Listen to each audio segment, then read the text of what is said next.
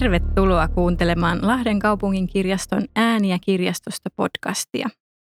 Tänään meillä on aiheena nostoja syksyn uutuuskirjoista ja äänessä täällä on Anniina ja Virpi. Ja minä nostan ensimmäisenä syksyn uutuuskirjoista Hannu Mäkelän kirjoittamisen ilo, eli miksi yhä rakastan sanoja. Hannu Mäkelä on sanan ammattilainen. Mutta mistä pitkän linjan kirjailijan, toimittajan, lukijan ja kustantajan intohimo kirjoittamiseen on peräisin? Mikä kirjoittavia ihmisiä yhdistää? Mitä kirjoittaminen vaatii? Mitä se antaa?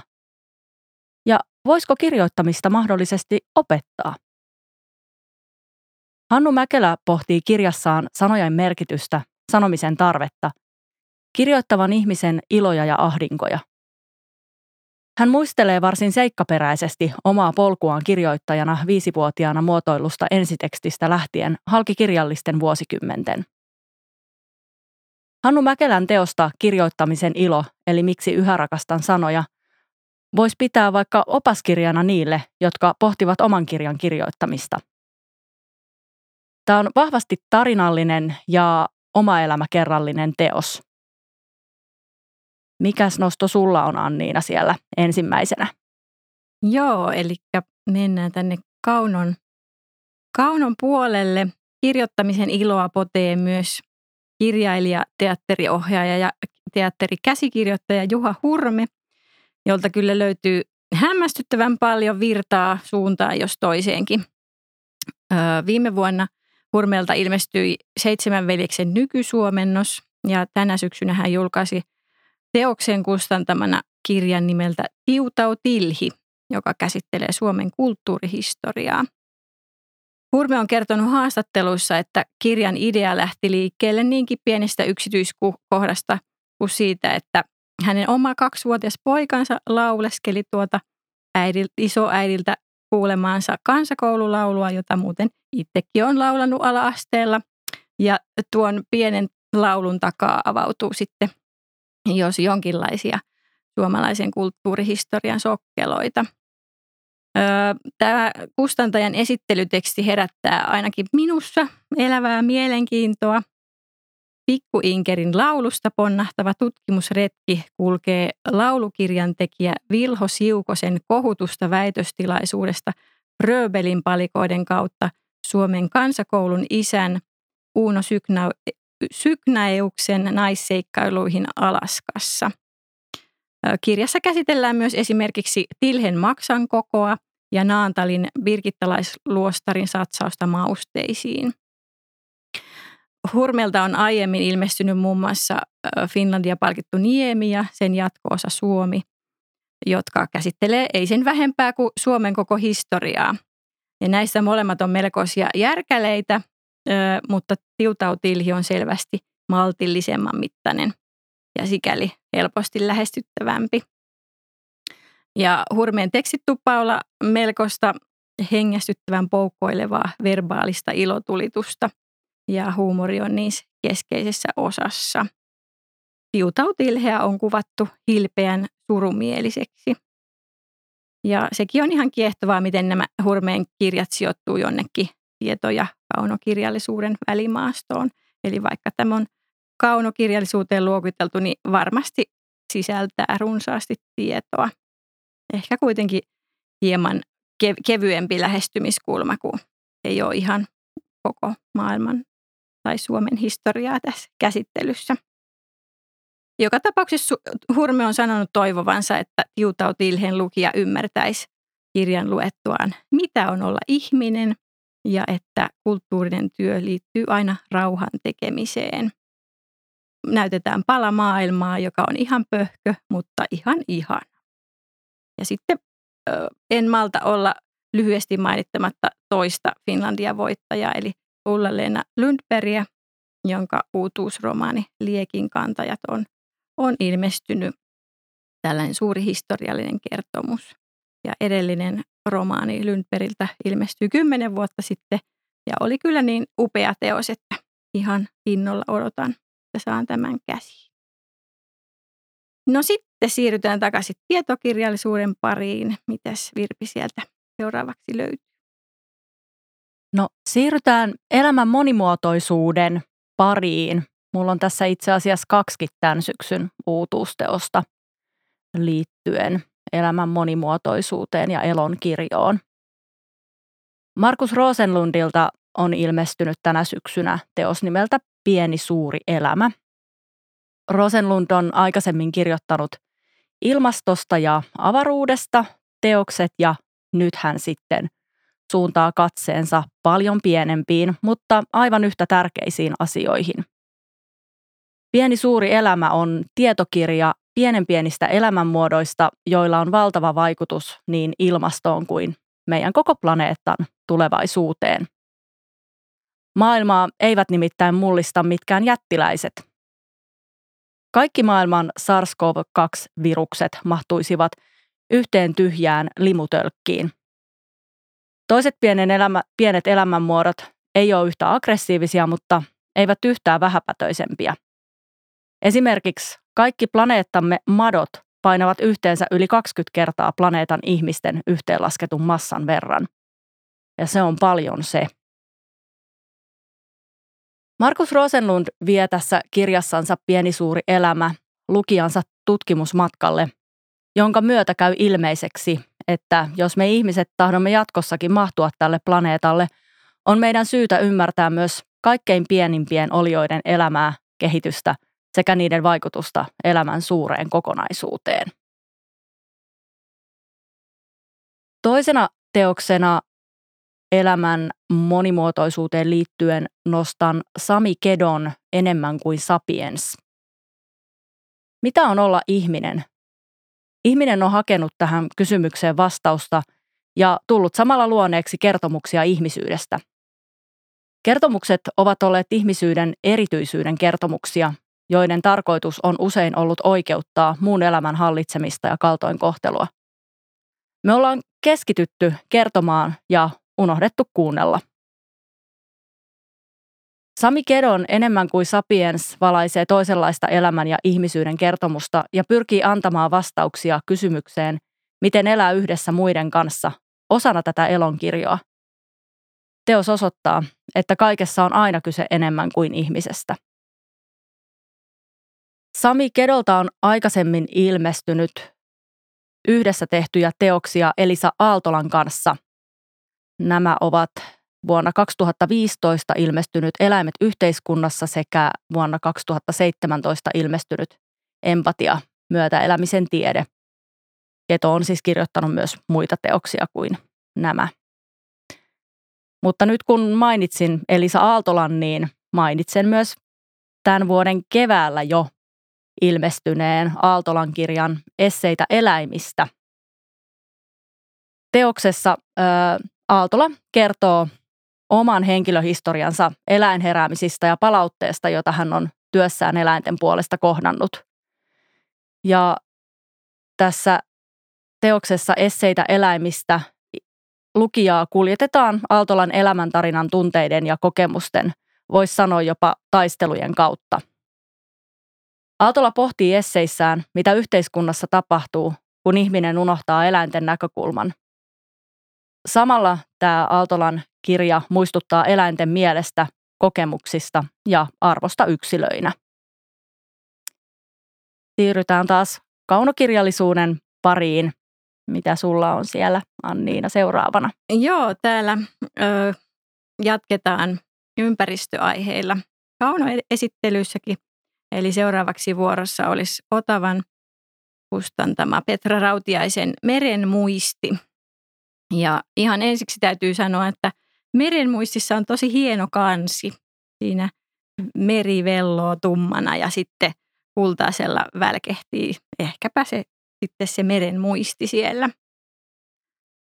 Petra Rautiaiselta on aiemmin ilmestynyt esikoisteos Tuhkaan piirretty maa, joka käsitteli Lapin sotaa – merenmuistissa on nyt siirrytty rajan toiselle puolelle, eli romaani sijoittuu tuonne Norjan Lappiin, mikä on suomalaisessa kertomakirjallisuudessa varsin tuoren näkökulma. päähenkilönä on tällainen nelikymppinen aapa, joka palaa Amerikoista vanhaan kotikylänsä Norjan Ruijaan, jossa asuu norjalaisia, saamelaisia ja suomalaisperäisiä kveenejä. Tässä on taustateemana jo, jossain määrin norjalaistaminen ja Aapakin tietoisesti pyrkii, pyrkii välttämään kveenin puhumista. Eletään 80-lukua, jolloin ö, ilmastonmuutoksesta ruvettiin sillä hienoisesti puhumaan, mutta esimerkiksi öljynporausten ympäristövaikutuksista ei vielä ollut, ollut laajaa ymmärrystä ja niitä myös salailtiin.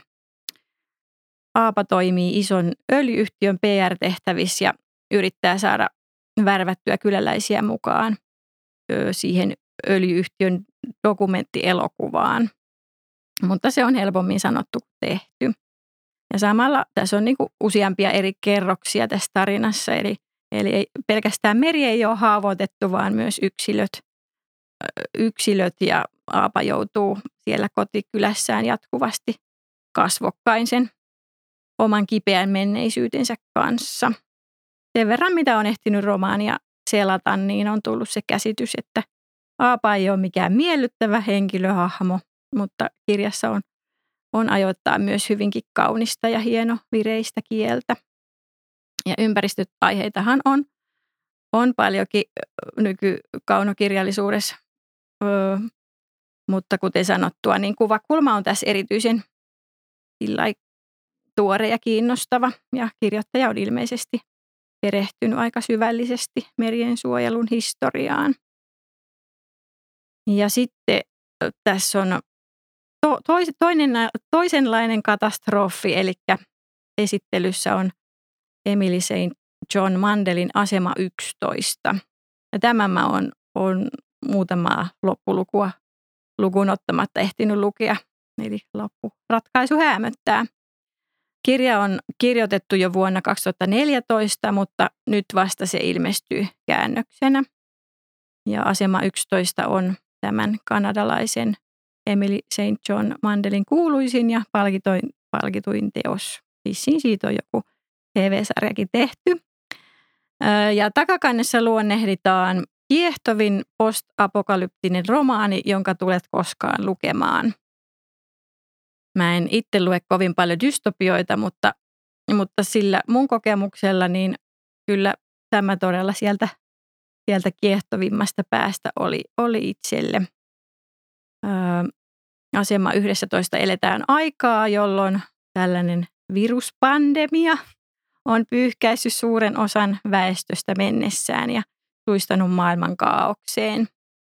Ja pandemiasta kertovien kirjojen lukeminen näin pandemian keskellä tuntuu vähän erilaiselta kuin muulloin.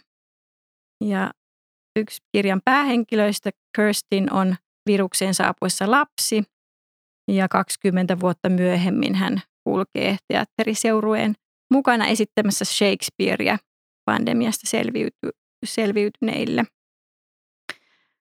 Tässä kuvataan erilaisia ihmiskohtaloita ja, ja ihmisen ra, tiettyä raadollisuutta ja miten ne ihmiskohtalot kietoutuu yhteen. Ja vaikka, vaikka tilanteet on lohduttomiakin, niin, niin joku toivon kipinä siellä kulkee silti koko ajan mukana. Ja taiteen merkitys ja inhimillinen ihmisyys nousee siinä tragedian keskellä valokeilaan. Eritoten tykkään tästä kirjan kielestä, joka soljuu, soljuu kauniisti. Asema 11 on kuvattu haikeaksi ja helläksi tarinaksi, joka ei saa pelkäämään maailmanloppua, vaan arvostamaan joka päiväistä elämää. Ja, mutta tämä tarina kyllä imaisi mukaansa heti ekoilta sivuilta, eli, eli vahva suositus tälle. Ja kansi on tässäkin ihan nätti sieltä mustuuden keskeltä kasvaa. Kivasti kukkia.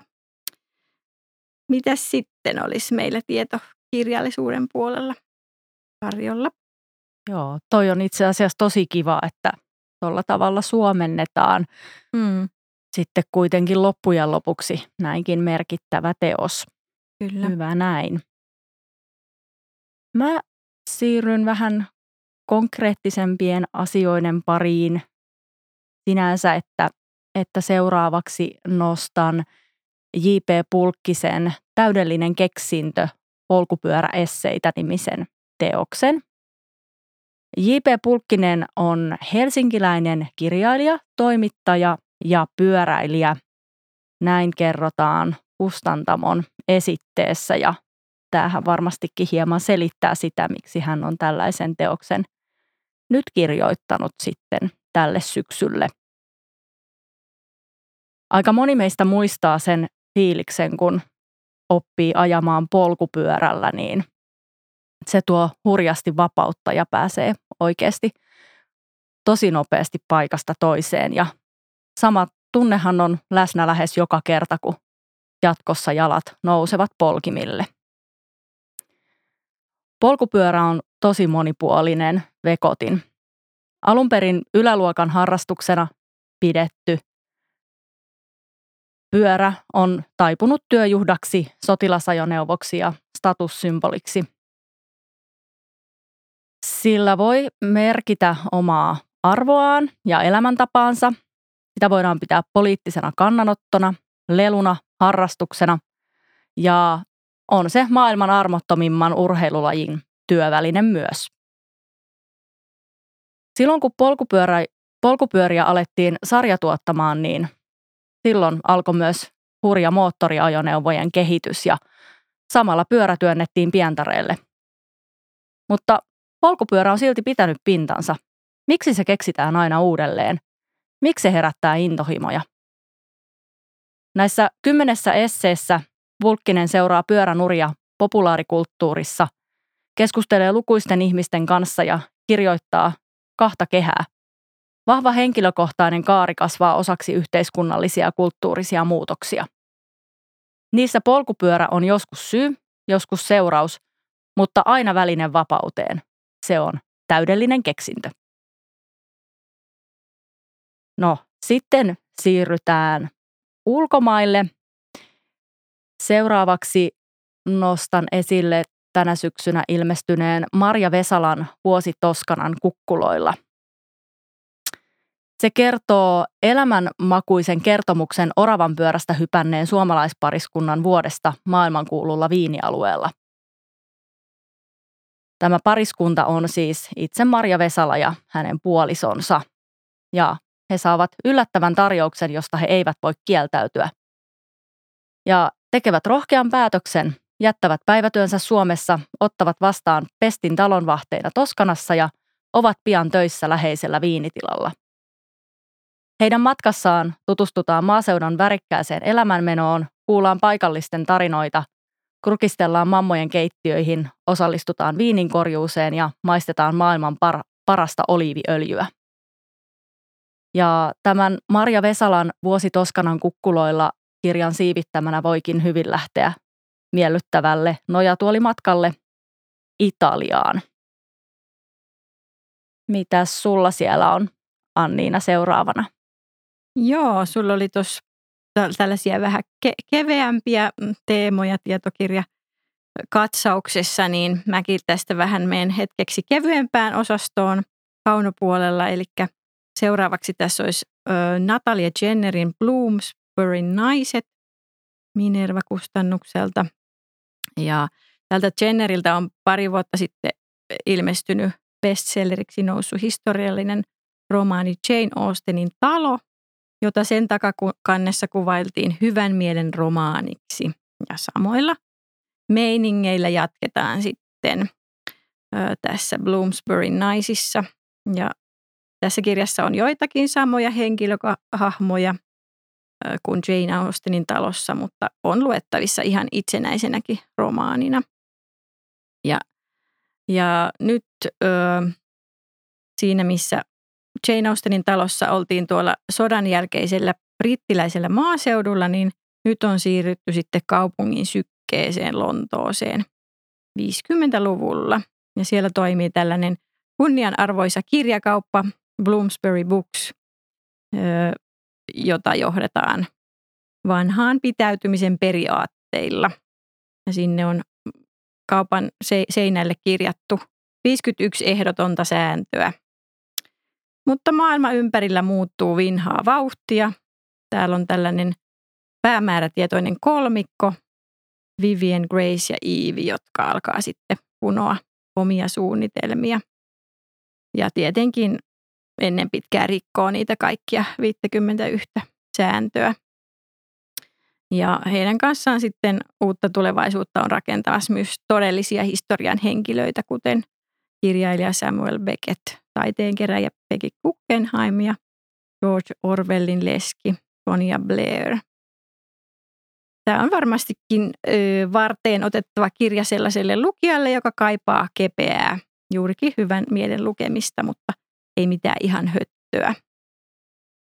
Ja sitten olisi viimeinen kauno, kaunonosto. Nyt lennähdetään Lontoosta syvälle Afrikan mantereelle.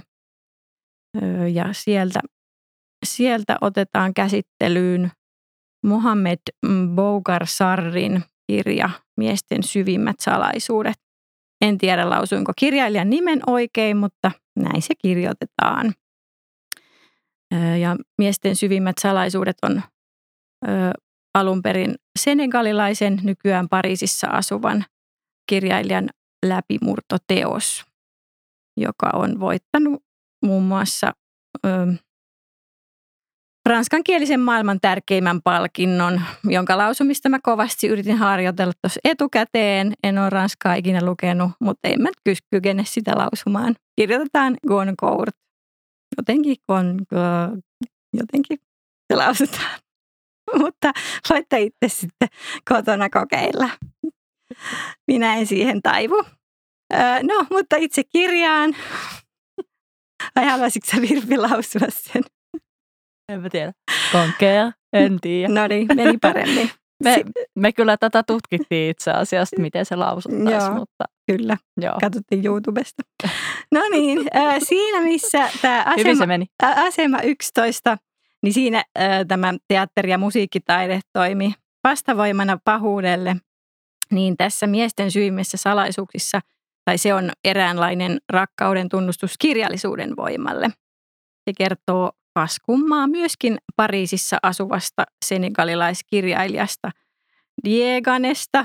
Sori nyt taas tämä ääntäminen, joka, joka tota, kuulee, että 80 vuotta sitten on julkaistu romaani nimeltä Epäinhimillisyyden labyrintti, jonka julkaisemiseen on liittynyt skandaali. Julkaisemisen jälkeen sen kirjoittaja on puff kadonnut. Ja tämä Diegene ryhtyy sitten jäljittämään sen kirjailijan kohtaloa ja, ja arvoitus kuljettaa sitten läpi Senegalin, Ranskan ja Argentiinan ja siihen sisältyy kolonialismia, rakkautta, maailmansotaa, juutalaisvainoja. Aftonbladetissa on sanottu miesten syvimmistä salaisuuksista näin. Täydellinen romaani, en keksi muuta tapaa kuvailla teosta kuulostamatta banaanilta. Ja voisi sanoa, että sehän on jo melko paljon sanottu. Ja vielä sellainen mm, menovinkki, että, että tämä Mohammed Bougar Sar esiintyy ensi viikolla Helsingin kirjamessuilla. Eli jos on kirjamessut ohjelmalistalla, niin sinne sitten kuuntelemaan. Ja sitten vielä viimeiset tärpit Virpiltä. Joo, ja siis ne kirjamessut on tällä viikolla. Aivan, joo, näinhän se on. Tällä Mm. viikolla, kyllä. Helsingin. Yes. Joo, tota, mm, nyt siirrytään sitten tonne Pohjois-Koreaan päin. Mulla on seuraavana Kai Myrbergin viimeinen paraati Pyongyangissa. Luhistuuko Pohjois-Korea? Pohjois-Koreassahan on kärsitty nälänhätää ja maatalouden sekä teollisuuden rappio ovat yhä ratkaisemattomia kysymyksiä. Armeijan ylläpito ja asekehittely nielevät valtavia rahasummia köyhässä maassa. Silti valtio on edelleen olemassa jo kolmannen polven diktatuurina. Mutta koko ajan ruokapula pahenee Pohjois-Koreassa ja kansanahdinko kasvaa. Samaan aikaan aiemmin niin suljetun maan asukkaille tihkuu yhä enemmän tietoa ulkomailta, mikä muokkaa ihmisten ajatusmaailmaa. Onko itsevaltainen järjestelmä Onko itsevaltaisen järjestelmän loppu lähenemässä? Saako kansa kurimuksesta joskus tarpeekseen ja nousee maan johtoa vastaan? Ja kenelle siirtyy valta Kim Jong-unin väistyessä tai menehtyessä? Näitä kaikkia kysymyksiä Kai Myrberg pohtii ö, kirjassaan Viimeinen paraati Pyongyangissa. Ja Myrberiltä onkin ilmestynyt viime vuonna teos nimeltä Pohjois-Koreassa vain porsaat ovat onnellisia. Eli hän on kyllä perehtynyt tähän Pohjois-Korean tilanteeseen nyt jo kahden kirjan verran. Ja Myrberg vierailee täällä Lahden pääkirjastossa ensi vuoden keväällä. Eli kannattaa seurata kirjaston tiedotusta, niin, niin sinne kyllä sitten ilmestyy tieto siitä, että milloin saamme Myrbergin tänne vieraaksi. Ja tässä yhteydessä vielä nostan tämän vuoden keväällä jo ilmestyneen Pirjo Saarnian teoksen Tasapainota verensokeria ja laihdu. Nimittäin saamme myös Pirjo Saarnian tänne Lahden pääkirjastoon ensi vuoden keväällä, eli keväällä 2023 vieraaksi. Ja Pirjo Saarnia on siis laillistettu ravitsemusterapeutti ja terveystieteiden maisteri. Ja tämä Tasapainota verensokeria ja laihdu on hänen yhdeksäs ravintokirja jo. Tässä oli nämä mun tietokirjaesittelyt. Onko sulla Anniina vielä joitain? No mä luulen, että tässä voisi olla riittävä satsi nyt tälle päivälle, että, että tota, mm, tosi runsas on ollut syksyn kauno sato niin kuin yleensäkin ja varmasti myös tieto, tietosato, sato, että tässä nyt oli sitten vain, vain muutamia nostoja niistä, mutta kannattaa tutustua. Sieltä löytyy, löytyy suurelle yleisölle tuttuja nimiä ja vähemmän tuttuja nimiä.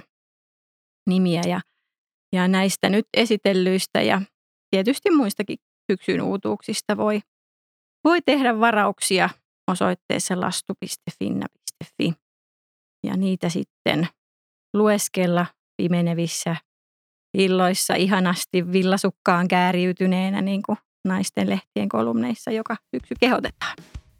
Mutta näillä mennään. Moikka! Mm. Moi moi!